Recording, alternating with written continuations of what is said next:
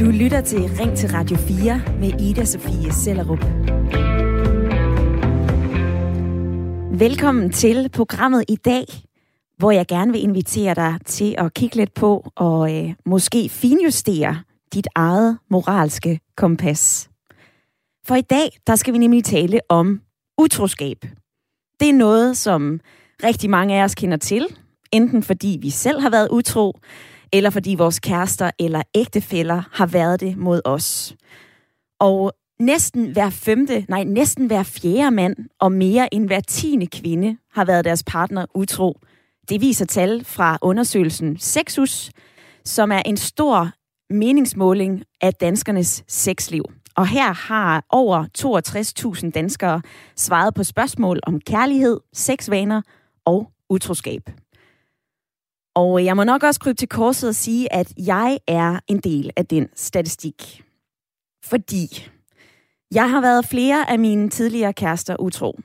Både da jeg var teenager, her klappede jeg i og sagde ikke noget som helst, men så igen i slutningen af 20'erne, hvor jeg efterfølgende måtte krybe til korset og indrømmede, at jeg havde knaldet udenom. Og jeg vil lige sige, at det her, det er bestemt ikke noget, jeg flager med. Det er bestemt ikke noget, jeg er stolt af. Og jeg så jo også, hvor ked af det min daværende kæreste blev, da jeg fortalte ham om min utroskab. Men jeg blev ikke smidt på porten. Vi snakkede faktisk om, hvorfor det her skete, og så prøvede vi på at få det til at fungere efterfølgende. Som du nok kunne høre, da jeg sagde daværende, så gik forholdet i vasken. Men jeg oplevede selv, at kærligheden jo ikke forsvinder, bare fordi, at vi er vores partner utro. Og netop den pointe har parterapeut Katrine Axholm med i sin nye bog, der hedder Utroskab, vejen til mere kærlighed. Hun vil have os til at se på utroskab på en lidt mere nuanceret måde, for hun mener nemlig, at vi dømmer alt for hurtigt og alt for hårdt, når vores partner fortæller os om deres utroskab. Men hvis vi nu er villige til at kigge på, hvad, der egentlig, hvad det her egentlig handler om, ja, så siger det måske noget vigtigt om det forhold, vi har været en del af, og måske siger det endda også noget om en selv, siger Katrine Axholm i Berlingske. Jeg vil gerne spørge dig i dag, hvordan du forholder dig til det her. Hvilke følelser den her debat vækker i dig?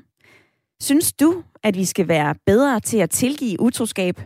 Eller er det en dealbreaker, et punktum, et kæmpe no-go i vores parforhold? Du kan ringe her ind allerede nu på 72 30 44 44, eller send mig en sms. Skriv ind til 1424, hvor du skriver R4, så laver du et mellemrum, og så skriver du din besked. Og til at tale med om dagens emne, der kan jeg sige velkommen til dig, Lars Erik Theodor Vinding. Hej. Hej. Du er 53 år, du bor i Roskilde med din kæreste, og så har du to voksne børn. Så er du også selvstændig. Og du har også været utro.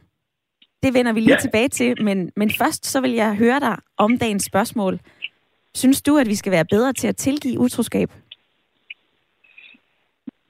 Ja, kort sagt ja. Det, det, det, det synes jeg, vi skal være på. Øh, der, der, der ligger så meget bagved det. Det er ikke bare en handling, og, og så er det overstået. Det er så lykkeligt. Der ligger så meget mere menneskeligt bagved det.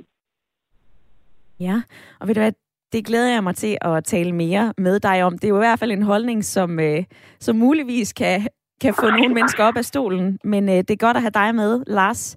Det er også godt at øh, kunne sige velkommen til dig, Sabur Ahmad Onip. Tak. Du er 33, og øh, du bor i Køge, så er du uddannet elektriker. Hvad synes du om det her? Altså, er utroskab i dine øjne farvel og tak? Øh, altså, jeg synes, øh, når det når dertil, så, så er det for langt. Øh, så er det gået for langt. Der synes jeg, at man skulle have øh, taget fat i problemet tidligere. Så du tror også, at det kan være svært at komme tilbage? Nej, jeg, jeg tror sagtens, man kan komme tilbage fra det, men øh, ja, det, det kommer vel an på, hvilken type person man er.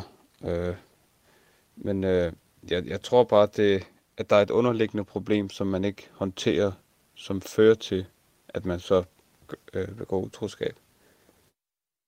Siger Sabur og Lars i øh, lytterpanelet. Vi har jo alle sammen forskellige opfattelser af, hvornår man egentlig er utro. For nogle er det at have sex. For andre er det at kysse. Så kan det også være utroskab, hvis man har nogle dybe og fortrolige samtaler med et andet menneske, som ikke er ens kæreste eller ægtefælle. Det her med utroskab, det er altså vidt forskelligt. Men ifølge den undersøgelse, som jeg nævnte lige før, den der hedder Sexus, jamen så er der jo egentlig kun 3 procent, 3 procent af danskerne, der opfatter utroskab som noget, der er moralsk acceptabelt. Så de fleste af os synes altså ikke, at det her er okay. Det er jo ikke det, vi skal tale om i dag. Altså om det er okay, eller om det ikke er okay. Vi skal i stedet tale om, hvad vi så gør, når vi finder ud af det. Altså, om vi skal blive bedre til at tilgive utroskab, eller om det er en dealbreaker i vores parforhold. Du kan sende mig en sms på 1424. Husk at begynde din besked med R4, som du plejer, så lander den herinde hos mig. Du må også gerne ringe ind på 72 30 44 44. Og så vil jeg godt sige, at jeg er helt med på, at det her emne i dag, det er ret intimt. Og det kan ikke være det nemmeste at sige højt. Men jeg vil bare lige fortælle dig, at hvis du ringer ind og fortæller om din egen utroskab, så bliver du altså ikke slagtet overhovedet. Jeg vil rigtig gerne høre, hvorfor du gjorde det, hvad du har tænkt om det hele efterfølgende, og om dig og din partner talte om det. Du kan ringe ind lige nu på 72 30 44 44.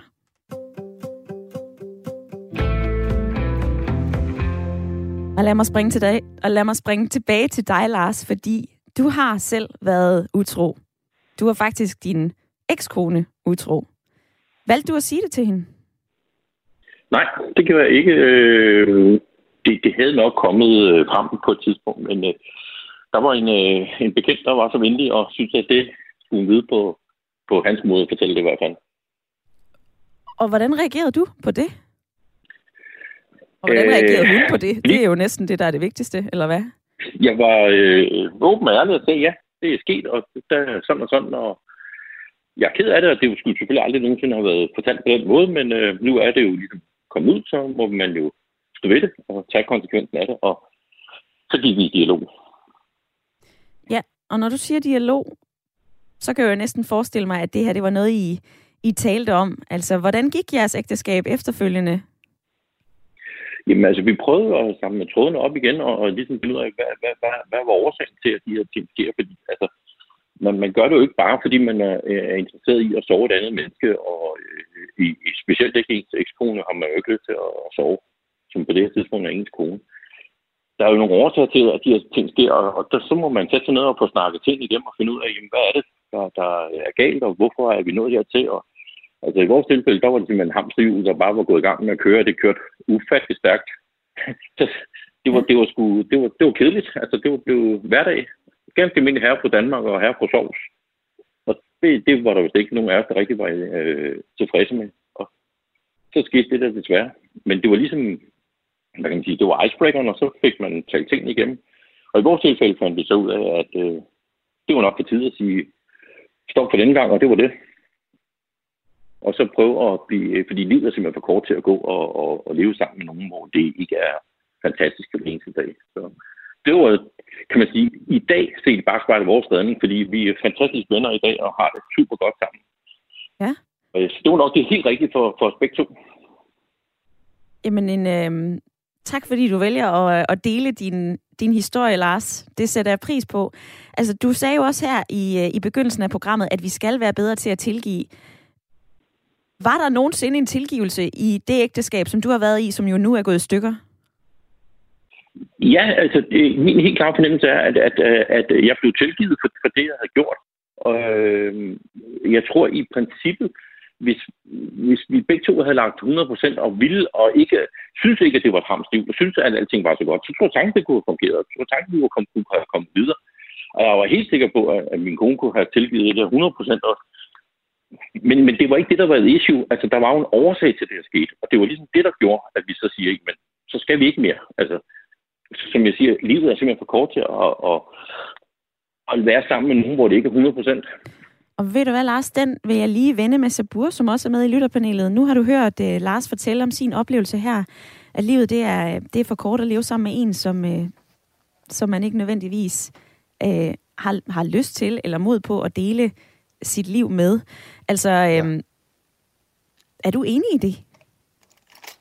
Øh, jeg er enig. Jeg, jeg synes, øh, altså, i sidste ende, så øh, hver situation, som der opstår, det synes jeg i hvert fald er op til den individuelle, hvordan man vil reagere på det, om man vil fortsætte forholdet, eller om man fordi det, jeg synes, det afhænger meget af ens personlighed. Ja. Altså, nogle mennesker kan godt klare det, øh, men der er jo også andre, som ikke kan, som hele tiden går og tænker på det, og tænker, ah, kan jeg nu stole på personen, og, og måske kan de bare ikke komme over den øh, oplevelse. At man simpelthen så, får lagt en eller anden form for kim, usikkerhed og utryghed i øh, parforholdet. Ja, det, det kan det være. Det mm. kan også være bare, at de bare føler, at de har det dårligt over oplevelsen, altså ligesom øh, man tillidsbruddet og så videre. Så jeg tænker, at man, man skal lade være op til den individuelle, hvordan de vil håndtere det. Ja. Selvfølgelig er det, synes jeg, det er fedt, at, øh, at man opfordrer folk til, at de skal prøve at løse øh, forholdet. Fordi det er aldrig godt, øh, når et forhold går i stykker, men ja, så er jeg delvist enig, tror jeg. Og Sabur og Lars, jeg vil også lige nå at læse, læse lidt sms'er op for jer, som er kommet ind, fordi jeg har fået øh, den her fra Katarina. Hej Ida. Personligt vil, kan jeg ikke acceptere det her, og hvis man har lyst til at være intim sammen med andre, ja, så er man ganske enkelt ikke i det rigtige parforhold. Der er også en her, utroskab er en meget ødelæggende ting, og det kan ødelægge et helt menneske for altid. Og så er der den sidste. Utroskab kan og bør tilgives én gang, men så heller ikke mere end det. For hvis det accepteres mere end én gang, ja, så kan det jo blive en hæslig vane for den utro. En vane, som uværligt fører til et brud. Og så vil jeg gerne invitere den første stemme ind i debatten. Det er dig, Mortada, der har ringet ind fra København. Velkommen til. Tak skal du have. Du er imod utroskab. Men man skal huske, ja. at der ligger noget bag ved det her. Prøv lige at forklare mig det. Det er rigtigt, for jeg deler nemlig vandene mellem, eller holdningerne. Øh, med, ja, jeg står med ved, ved begge holdninger, både ved Lars og Sabur, fordi jeg synes, at øh, ligesom en af lytterne så flot har, har skrevet, øh, at, at det er noget, der, der er svært at tilgive. Øh, og især hvis det er noget, der gentager sig. Og det er meget forskelligt fra person til person, som Sabur øh, understregede, at det kan virke meget øh, voldsomt og, og en meget, meget ubehagelig oplevelse.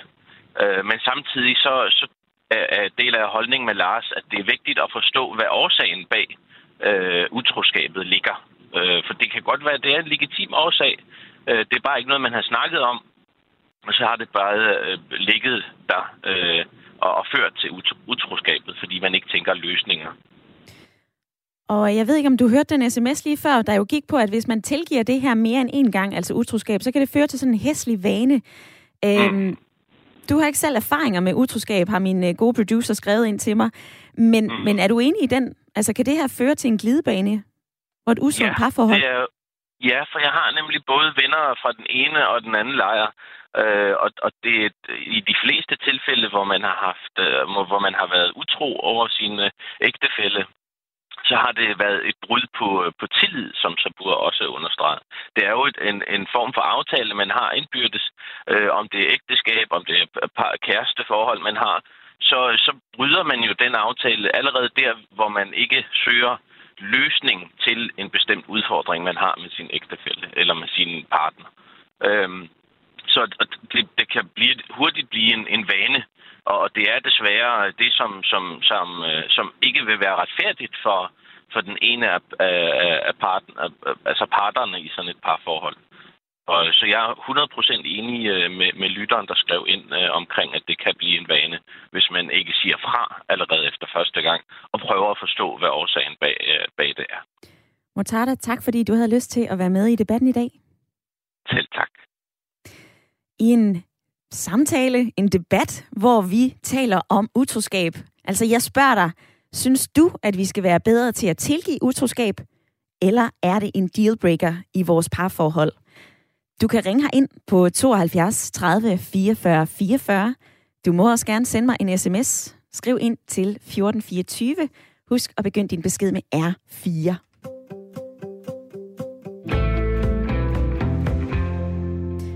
Og vi er alt for dømmende, når det kommer til utroskab. Det mener du, Katrine Axholm. Velkommen til programmet. Tak skal du have.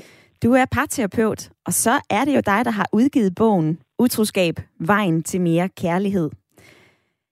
Altså, hvad er det, der er? Hvorfor er det, at, øh, at du synes, at vi skal gå ind og tale om utroskab på en mere nuanceret måde? Det synes jeg, fordi der sker rigtig meget utroskab. Der er mange, der er hinanden utro. Og, og for de fleste er det, kan det føles endegyldigt. Jeg kan ikke tilgive det, vi kan ikke komme videre, jeg kan aldrig stole på dig igen. Og i min verden, fordi jeg sidder med rigtig mange par, så er der, findes der mange svigt i kærlighedsforhold.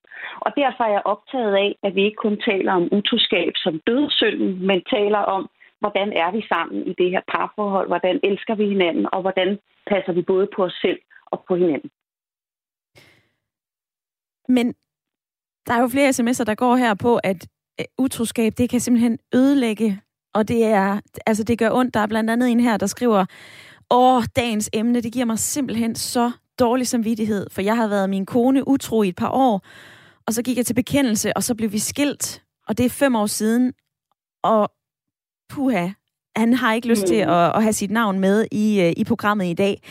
Men altså, når vi ser, at utroskab, det kan forvolde så meget smerte, hvorfor skal vi ja. så blive bedre til at acceptere det, eller tilgive det?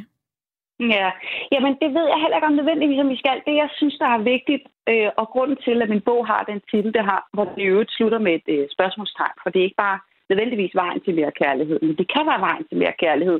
Forstået på den måde, at når vi bliver bedre til at tale med hinanden om, hvad er det for forventninger, vi har til det her kærlighedsforhold. Når vi bliver bedre til at kigge indad og kigge på, hvad er min andel i, at jeg har det på den måde, som jeg har det i mit kærlighedsforhold, så kan vi også bevæge os mere frit og tale mere frit om svigt, derunder blandt andet utroskab.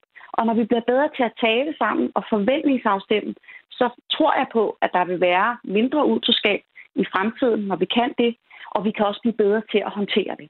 Fordi det er klart, når utroskab føles som en atombombe i ens baghave, og ens liv, jeg er blevet skidt op og ned af ryggen i hele mit liv, er ikke, som jeg troede, det var, så det er klart, så kan det være rigtig svært at finde tilbage til tilliden og til kærligheden igen. Men hvis vi kan tale om det på forhånd, hvis vi kan forberede os, hvis vi kan være mere ærlige, så bliver det ikke så voldsomt for os, når det så sker, for det sker. Ja, det sker, og du har jo også gennem mm-hmm. flere år, Katrine Axholm, haft rigtig mange par i parterapi. Og, og så bliver jeg nysgerrig. Altså, det du oplever, er det, at vi har fået en eller anden form for forskruet holdning til, hvad det er, vores parforhold skal kunne? Ja, ja, det kan man godt sige, vi har. Vi har i hvert fald nogle meget naive, en meget naiv forestilling om, hvad kærligheden skal give os. Vi har det der, det der billede af, at jeg skal være den eneste ene for dig. Du skal være min wingman og min bedste ven og min sparringspartner og den anden forælder, og vi skal have vild crazy lækker sex i de næste 60 år. Så vi har en forestilling om, at parforholdet med det ene menneske skal kunne give os alt, stimuleres på alle fronter fordi vi har set for mange kærlighedsfilm og hørt for mange amerikanske popsange. Men, men når vi kan begynde at tale om, hvad er vi i virkeligheden, og hvad har vi med i vores historie omkring kærlighed, omkring parforhold og det at leve i en familie, så kan vi blive bedre til at være mere realistiske og tage tingene undervejs, så det ikke bliver så voldsomt, når de her svigt opstår, som det jo gør mange steder. Og som du lige nævnte før, Katrine Axholm, så, øh, så er det jo heller ikke fordi, at du er bannerfører for, at nu skal vi bare ud og knalde til højre og venstre og være vores partner utro. det vil jeg gerne lige understrege. Nej, det er men, godt. Men altså, men altså, vi kan jo netop heller ikke gå igennem et helt liv, uden at vi møder mennesker, som fascinerer os, eller som vi forelsker mm. os i.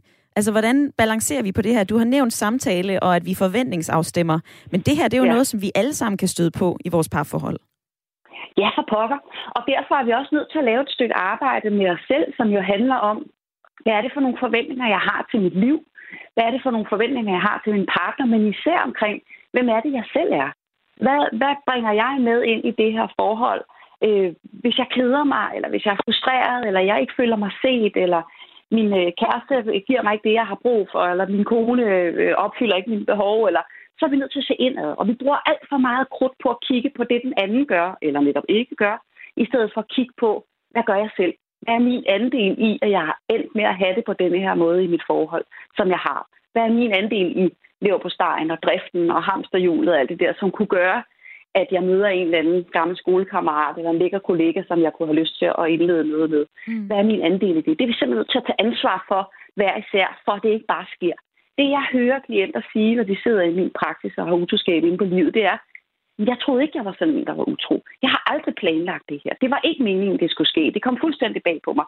Så det er jo ikke noget, vi, fordi vi er ondskabsfulde eller taglige eller røvhuller, at vi er onde over eller gør noget, som sover vores partner. Det sker bare. Og det sker øh, rigtig meget.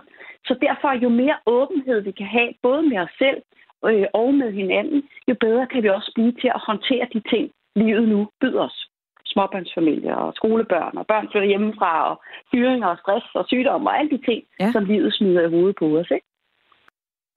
Og så lige her, mens vi taler sammen, så er der en sms, der mm. ryger ind i min indbakke. Øh, ja. Den lyder sådan her, der kan være to årsager til utroskab. Enten er der tale om en syg liderbuk, som kun lever, når han forfører en kvinde, eller så er der tale om en meget stor forskel i partnernes seksuelle behov. Kan man kridte banen så skarpt op, Katrine Axholm? Nej, nej det, det synes jeg ikke, man kan. Men, men det er jo lige præcis det, der er noget af det, der er interessant med utroskab. Det er jo, at vi har den der meget sort-hvide holdning til, at enten så er man røvhul, så er man utro, eller også så er man uskyldig, øh, fordi ens partner har begået utroskab mod en. Og det, jeg ser i min praksis, er jo, at der er tusindvis af nuancer øh, på det her. Og det er derfor, det er så vigtigt, at vi taler om det. Det er derfor, jeg er glad for, at I tager det op. Mm. Fordi vi skal tale meget mere om, hvad handler det her om? Hvad får os til det? Fordi utroskab sker også i gode forhold, hvor partnerne elsker hinanden og gerne vil hinanden. Der kommer det til at ske alligevel. Så der er så mange nuancer i det her, og derfor er det så vigtigt, at vi ikke fordømmer hinanden, og vi ikke gør sort-hvide, men at vi starter en dialog for at finde ud af, hvad handler det om. Jeg har masser af klienter, som siger, jeg vil gerne have været utroskaben på uden, for det har gjort mig så ondt, at min mand var utro, eller min kone var utro. Men den proces, vi har været igennem efterfølgende, har givet os så meget godt, og det er derfor bogen hedder, som den gør. Det er fordi, det kan lede til mere kærlighed, fordi vi bliver klogere på os selv, og vi bliver klogere på hinanden. Katrine Axholm, parterapeut mm. og øh, forfatter til bogen Utroskab, Vejen til mere kærlighed. Tak fordi du havde lyst til at være med i debatten i dag. Selv tak. Og imens at Katrine Axholm, hun øh, gjorde mig og forhåbentligvis også jer klogere på, hvad det her utroskab egentlig kan være for en størrelse, så kan jeg love jer for, at indbakken den er fuld. Lad mig lige læse lidt op for dig. Nils han har skrevet ind, Hej, jeg har selv opdaget utroskab, da min ekskone var utro. Jeg er enig i, at man skal være lykkelig i sit forhold, men, men, men hvis man føler et behov for at få bekræftelse et andet sted, ja, så burde den utro part jo tage konsekvensen og stoppe forholdet, før utroskaben fandt sted. Så har Ina skrevet den her, hej hej. Man er ikke utro på grund af problemer i forholdet, men fordi mennesket ikke er monogamt. Og det er jo tankevækkende, at vi stadigvæk ligger under for missionærernes restriktive budskab om kun at have sex med én. Mit råd er, lad være med at indgå en aftale om monogami, for så undgår man at blive skuffet. Og det her, det vil jeg lige nå at vende med Sabur i lytterpanelet. Du sagde jo før, at, at man jo virkelig skal tale om det her i forhold til utroskab, og at der er mange forskellige måder at, at behandle det her på. Men du fortalte mig jo også, da vi talte om det her i går, at utroskab, det er jo også bare et kæmpe tillidsbrud, hvis man ikke begge to er i, altså hvis man ikke begge to spiller på samme hold.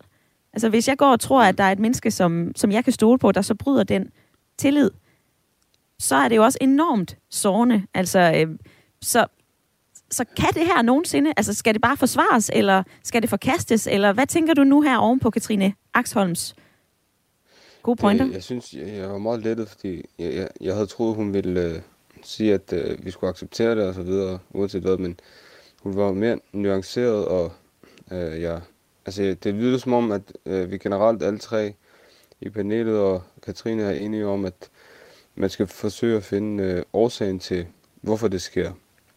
Fordi der, jeg tror altid, der er en årsag til det. Om det er, at øh, forholdet måske, der mangler noget i forholdet. Det kan være øh, følelsesmæssigt, det kan også være seksuelt.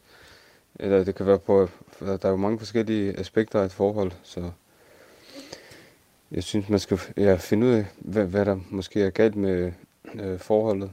Ja, hvad der ligger bag, lyder det fra Sabur i lytterpanelet. Vi taler videre efter et kort nyhedsoverblik, men jeg vil lige øh, opfordre dig til at ringe ind på 72 30 44 44. Jeg vil gerne have dig med i debatten. Du lytter til Ring til Radio 4 med Ida Sofie Sellerup. Velkommen tilbage til anden halvleg af dit samtale- og lytterprogram her på Radio 4. Og i dag, der har vi altså trukket debatten ind bag nedrullede gardiner. For vi taler om noget så intimt som utroskab. Kun 3% af danskerne mener, at det er moralsk acceptabelt at være sin partner utro. Og alligevel så har næsten hver fjerde mand og mere end hver tiende kvinde kysset eller knaldet udenom. Det viser tal fra en undersøgelse, der hedder Sexus, som er en rigtig stor undersøgelse af danskernes sexliv, hvor over 62.000 danskere faktisk har svaret. Og jeg har også svaret i den undersøgelse. Det indrømmer jeg gerne, øh, og jeg indrømmer også gerne, at jeg er en af dem, der har været utro i tidligere forhold. Det er ikke noget, jeg er stolt af, og øh, jeg ved godt, at jeg har været en kæmpe idiot. Jeg ved også godt, at jeg har gjort nogle mennesker kede af det. Men selvom jeg har været utro, så tror jeg jo stadigvæk på den der forjættede livslange kærlighed. Jeg er jo romantiker, og jeg tror på, at vi kan finde kærlighed til et menneske gennem et helt liv. Men samtidig så er jeg jo også realist, og jeg kan jo se på min egen opførsel, at vi ikke går igennem livet, uden at vi bliver fascineret eller forelsket i andre end vores kærester. Så hvad gør vi? Hvordan skal vi forholde os til det her? Ja, ifølge parterapeut Katrine Axholm, som var med i første halvdel af Ring til Radio 4, ja, så skal vi til at nuancere vores opfattelse af utroskab. Og i stedet for at smide vores partner på porten, ja, så skal vi altså se på, hvad der egentlig ligger til grund for, at vi er utro. Jeg vil rigtig gerne have dig med i debatten i dag. Synes du, at vi skal blive bedre til at tilgive utroskab, eller er det et punktum, en dealbreaker i vores parforhold? Du kan sende en sms her ind på øh, 1424. Husk at begynde din besked med R4. Du må også gerne ringe her ind på 72 30 44 44. Og jeg er klar på, at øh, det her det er et intimt emne, og det er, kan være ret svært at sige højt. Men øh, hvis du har lyst til at ringe her ind og fortælle om din egen utroskab, så bliver du absolut ikke lynchet eller slagtet. Jeg vil rigtig gerne høre, hvorfor du gjorde det, og øh, hvordan det gik dig og din partner efterfølgende. Det kan også være, at du sidder og tænker, what? Er hende der inde i radioen ved at retfærdiggøre utroskab? Nu skal jeg ringe ind og give hende min holdning til det her emne.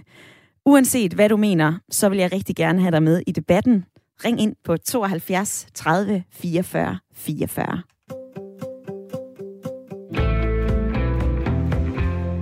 Og den her livslange kærlighed, som jeg nævnte før, den er jeg faktisk ikke ene om at tro på. For knap 7 ud af 10 danskere mener, at det er muligt at elske det samme menneske gennem hele livet. Det viser en øh, Gallup-undersøgelse, som øh, er foretaget på vegne af Berlingske. Og det er faktisk tilfældet, uanset om man er mand, kvinde, fra hovedstaden, fra Jylland, om man er 20 eller 60, eller om man stemmer øh, på den venstre fløjen eller på højrefløjen. Så på tværs af det her skæld, så mener vi altså, at den der evige tosomhed, den eksisterer. Og det vil jeg lige vende med dig, Lars, i mit lytterpanel. Du er fortsat med. Du øh, fortalte jo her i øh, første halvleg, at du har været utro. Du er blevet skilt. Tror du fortsat på livslang kærlighed? 100 procent. Det gør jeg, men, men det, det, det kræver rigtig, rigtig meget af, af, for begge parters side, og for så vidt også omgivet, at der er jo masser til øh, små ting, der skal til at gå op i en højere enhed. Ja, jo, jeg tror helt klart på, på evig kærlighed. Det må jeg sige. Men er der ikke noget paradoxalt i det her? Altså, øh, vi er utro, og øh, næsten halvdelen af alle ægteskaber går i stykker, og samtidig så vil vi jo også bare gerne finde livslang kærlighed og være sammen med et menneske gennem hele liv. Jo, altså jeg ville da have ønsket, at jeg selv havde været meget mere ops på det, øh, øh, da jeg var, var gift. Øh, med, med, med min kone og havde, havde gjort noget ved det her, i, i, i stedet for at, at lade det komme til et utroskab. Det havde vel jeg da helt klart have ønsket, at jeg, at jeg havde taget fat i det, eller vi havde taget fat i det meget tidligt og, og havde forløst tingene. Det ville jeg da have ønsket. Og, og så må man jo et eller andet sted tage konsekvenser af det, og så lade være med at fordømme hinanden ud og det, og så sige, jamen det var det, og så komme videre og være glade og, og prøve noget nyt og finde kærligheden igen, eller? Siger Lars i lytterpanelet, og øh, hvad siger du, Jon, på 62? Du er med på en telefon ja. tæt på øh, tæt på Holte på Nordsjælland. Ja, ja godmorgen, Ida Sofie. Ja, godmorgen. Øhm, eller formiddag øh, hvad jeg siger om utroskab, jeg har en meget fast holdning til utroskab, det er, at, øh, øh, at utroskab skal accepteres en gang, men så heller ikke mere. Fordi hvis Uh, hvis man accepterer utroskab mere end en gang, så kan det blive en hæslig vane. Det var, du læste den der op med den hæslige vane. Det er, tak fordi du gjorde det. Fordi øh, det er et rigtig godt udtryk, en hæslig vane. Ikke? Det er virkelig hæsligt at være sin partner utro. Men altså, man skal give en chance. Man skal ikke være, det skal ikke være enten eller, vel? Fordi det kan ske for enhver, selv den bedste. Ikke? Nej, det kan ikke ske for den bedste, men det kan ske for den næstbedste. Ikke? Og, og så vil jeg sige, at jeg vokset op øh, Øh, det er vigtigt. Jeg, jeg voksede op øh, i, i et hjem, hvor mine to øh, mine, mine forældre, de elskede hinanden øh, ubeting, ubetinget, og øh, kunne ikke drømme om at være hinanden utro. Og de levede sammen i de der 40 år uden, uden at være fristet, fordi de havde også den store kærlighed, men, men det var primært, fordi de havde nogle høje idealer, og de kunne ikke, altså de havde valgt hinanden, og de elskede hinanden, og, og de kunne ikke se nogen grund. Altså, min mor havde en depression på et tidspunkt, og der kan jeg huske, at min far sagde til mig, at han overvejede ikke at være hende utro, men han overvejede at blive, at blive skilt fra hende. Nå. Og så så jeg jo meget chokeret ud, så sagde han, øh, Jon, du skal, ikke, du skal ikke være bange, jeg forlader jo aldrig din mor. Ja, eller jeg forlader jo aldrig mor. Mm. Ikke? Det, altså, jeg, jeg har været heldig, og det vil sige, at, at jeg har jo de højeste idealer i det, Sofie, fordi jeg har set den, ikke perfekte kærlighed, nej, nej, Ja, der var også øh, kriser og alt muligt. Øh, de var, de, altså, det er meget få, der er øh, 100 procent øh, uden problemer. Det, det er meget sjældent. det er meget sjældent, det sker. Men altså, de passede mm, både rigtig godt sammen, og så passede de ikke så godt sammen. Og ved du hvad, Jon, jeg har lige noget, som jeg gerne vil læse op for dig. Det er sjovt, at du bringer dine, øh, dine forældre på banen, fordi i forbindelse med den her Gallup-måling, der viser, at syv ud af 10 danskere tror på øh, lang, livslang kærlighed, så fandt jeg en historie om Werner og Tove Olsen, der har kendt hinanden i 77 år, og de har været gift i 65 af dem. Og de siger selv, at de har oplevet det her, som er de færreste for ondt, nemlig livslang kærlighed. Og i den her artikel i Berlingske, der giver ægteparet deres besøg på, hvorfor det er, at, at det går så galt for så mange af os, altså hvorfor vi bliver skilt, og hvorfor vi ikke kan hitte ud af det her. Og der siger Werner Olsen, det skyldes, at for få vil gøre det, det kræver at blive sammen, og mange forventer det ekstraordinære og det storladende i stedet for det almindelige liv. Og så supplerer konen Tove Olsen, hun siger, at folk er blevet individualister, Altså, det handler kun om dem selv i parforholdet. Det handler ikke om deres partner, og egoisme fører ikke rigtig noget godt med sig.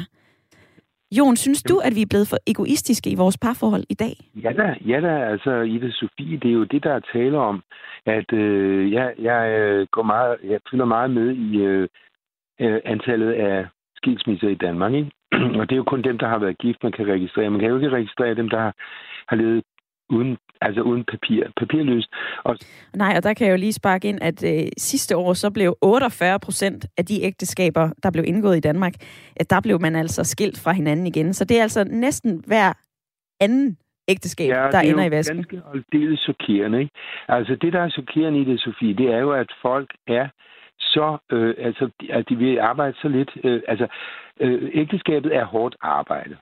Kort og godt. Ægteskabet er hårdt arbejde. Øh, du får også en masse ting igen, fordi hver gang du arbejder hårdt, så får du så meget igen. Fordi man har jo valgt hinanden i første instans normalt, fordi man blev forelsket i hinanden og passede, altså kunne tale med hinanden og var tiltrukket af hinanden og alt det der.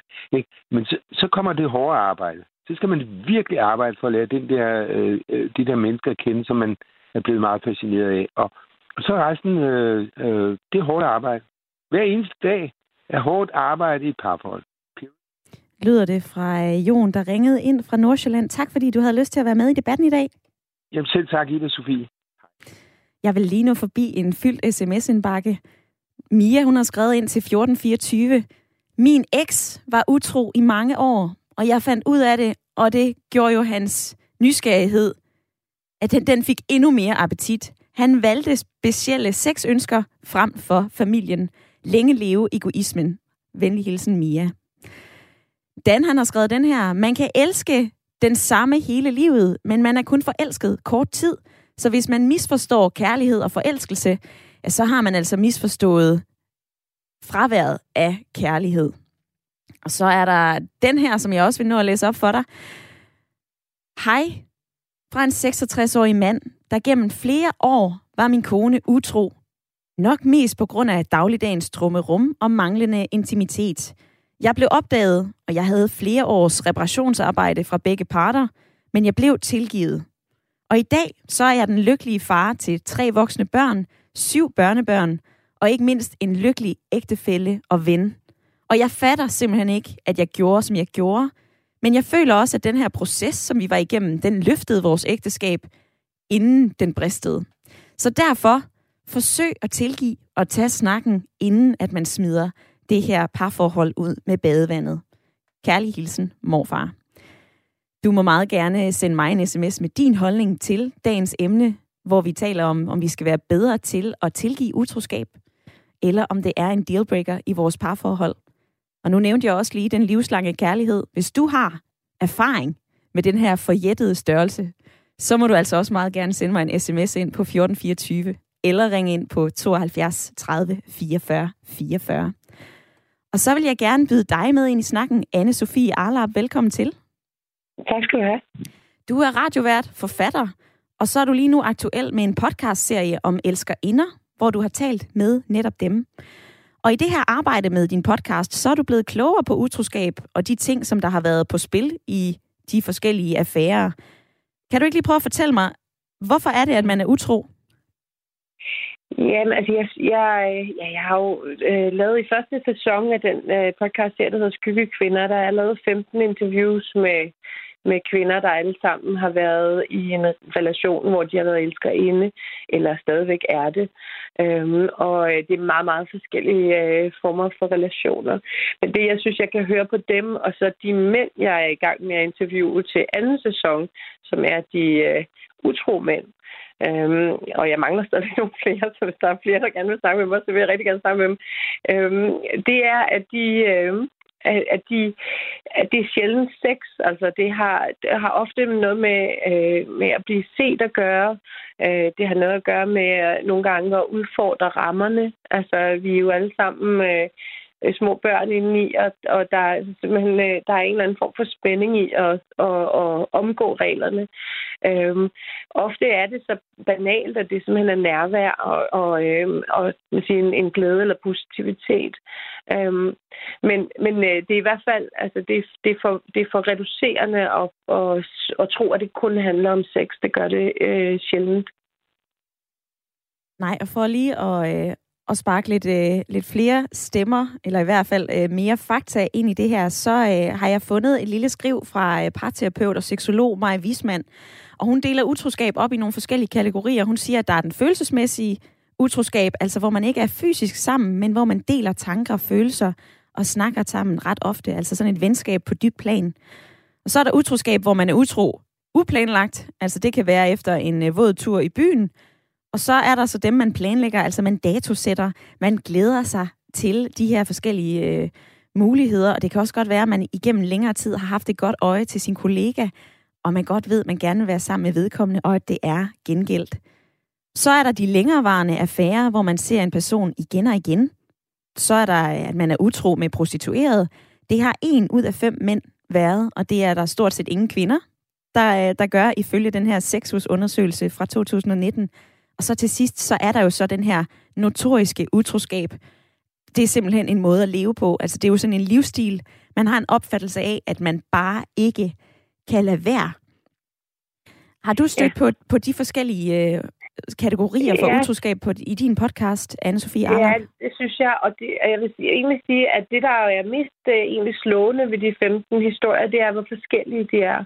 Altså, vi har en uh, historie, hvor at, uh, hvor at denne her elskerinde har været elskerinde i 45 år øh, til den her mand, som altså stadigvæk er gift. Øhm, og øh, vi har øh, to historier, som er ren øh, internetbaseret. Og og det er sådan, at vi i denne her tid jo kan møde hinanden på mange forskellige måder. Øh, og vi behøver faktisk ikke ligesom at, at begå utroskab i den bibelske forstand. Altså, det behøver ikke at være penis i vagina, øh, for at man øh, kan nå meget langt erotisk med et andet menneske øh, på, på forskellige forer på nettet.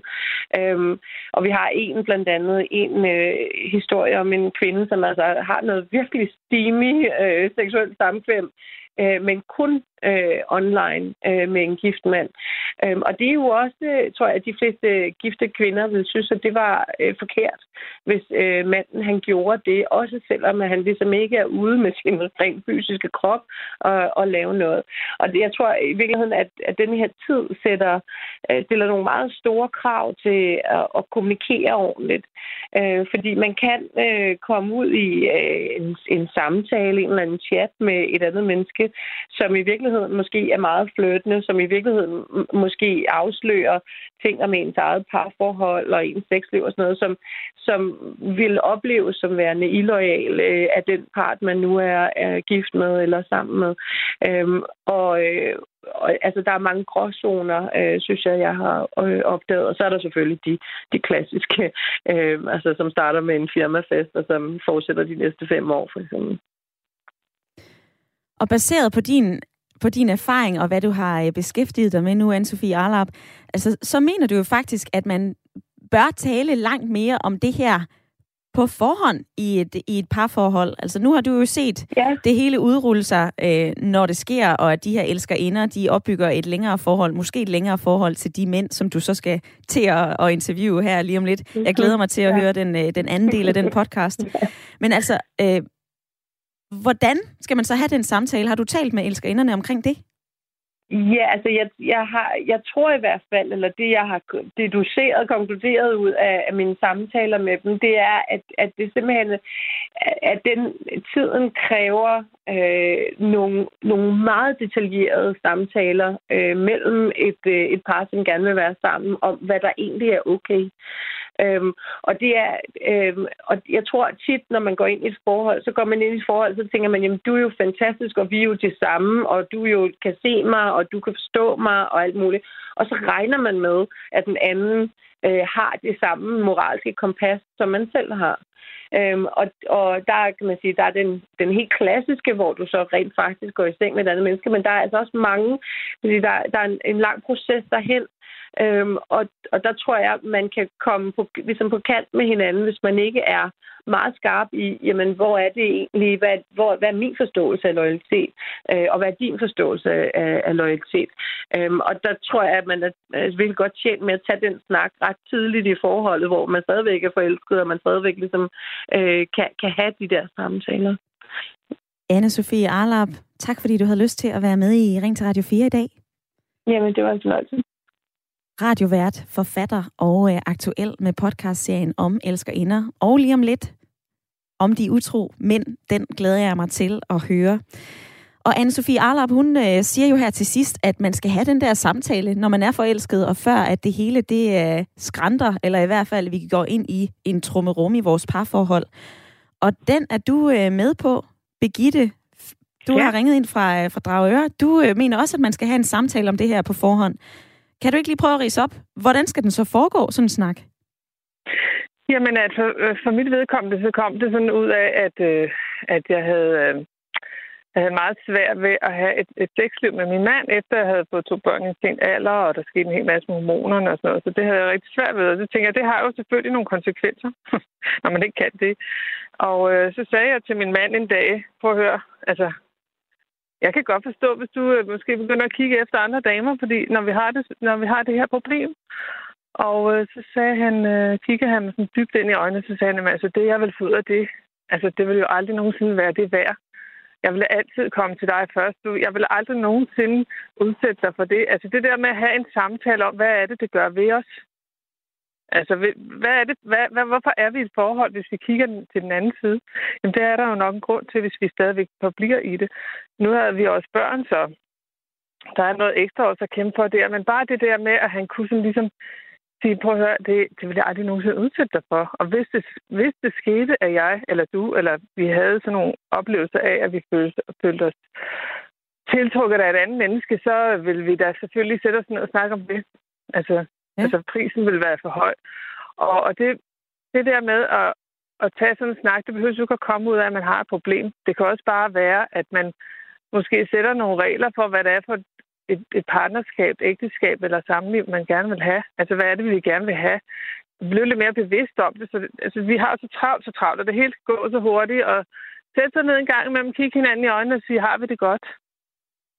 Er der noget, vi mangler i vores forhold? Så det, fordi man bliver også tit måske sammen på grund af børn og sådan noget, ikke? og det skal bare ikke være... Jeg synes ikke, at selvfølgelig skal man blive og kæmpe for sit ægteskab, når man har børn, men man skal også kæmpe for hinanden. Mm. Altså børn er ikke den eneste lim i et parforhold. Nej, det kan også gå ud over børnene. Det kan også gå ud over børnene, man bare bliver, fordi at man synes, at man gør noget for dem, og så skal de have følt et eller andet ansvar for, at forældrene de har et lorteliv, fordi at de skulle blive her hos os, og det kan være, at de måske slet ikke ønsker det mm. i virkeligheden. Vel?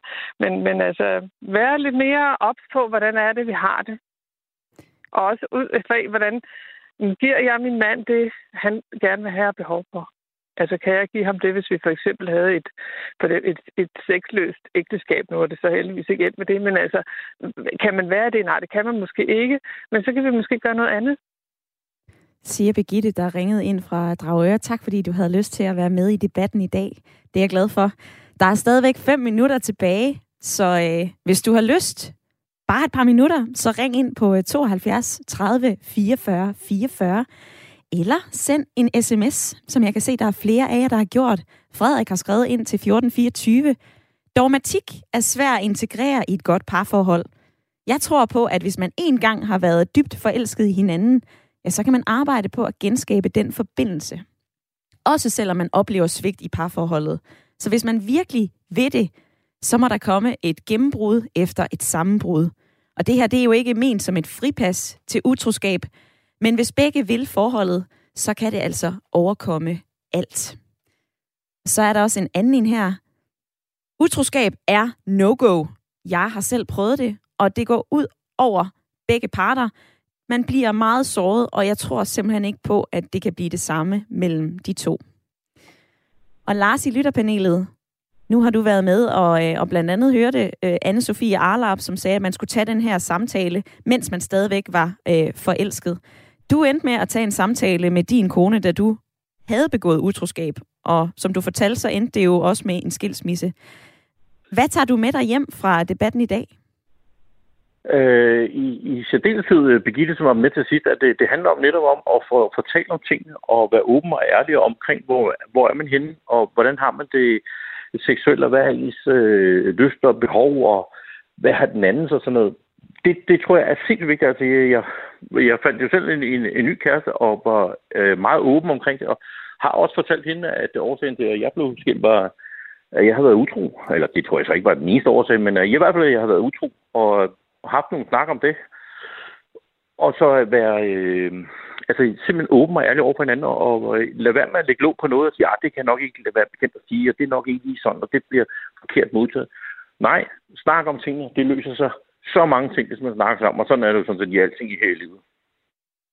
Siger Lars, og hvad siger du, Sabur? Hvad tager du med dig hjem fra dagens debat? Øhm, altså, jeg kunne konkludere, at øh, jeg synes, det, det, det er vigtigt, at man, øh, at man lige så snart man føler, at man gerne vil handle på den trang, man har til at være utroet. Altså, det, jeg mener, før det sker, så skal man øh, sætte sig ned og tænke over, ligesom selvreflektere, hvad er det, der har ført til, at jeg, jeg er ved at handle på det her Øh, jeg er ved at ligesom gøre det til virkelighed.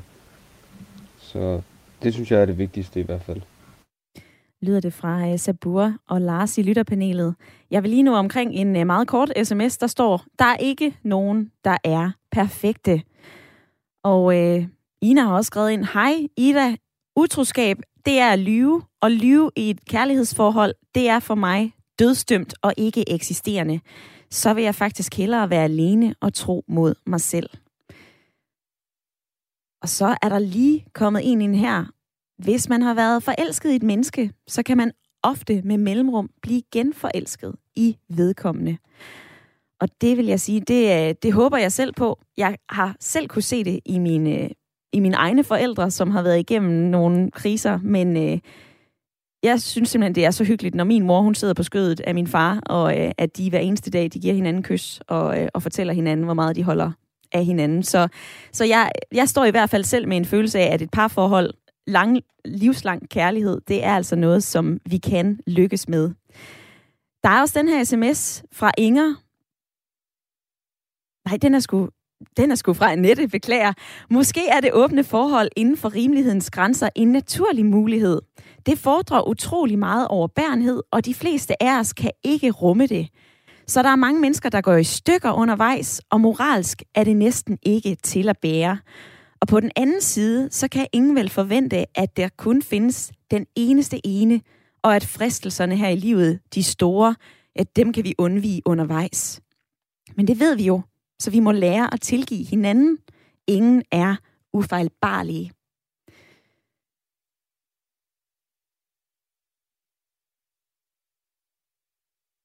Og så kan jeg lige hurtigt se, nej ved du hvad, det tror jeg, Nils, jeg skal lige have dig med. Ja, det er mig. Ja, der yes, er du. Du det, har 10 sekunder til at give mig din holdning til det her. Altså, man skal ikke tilgive.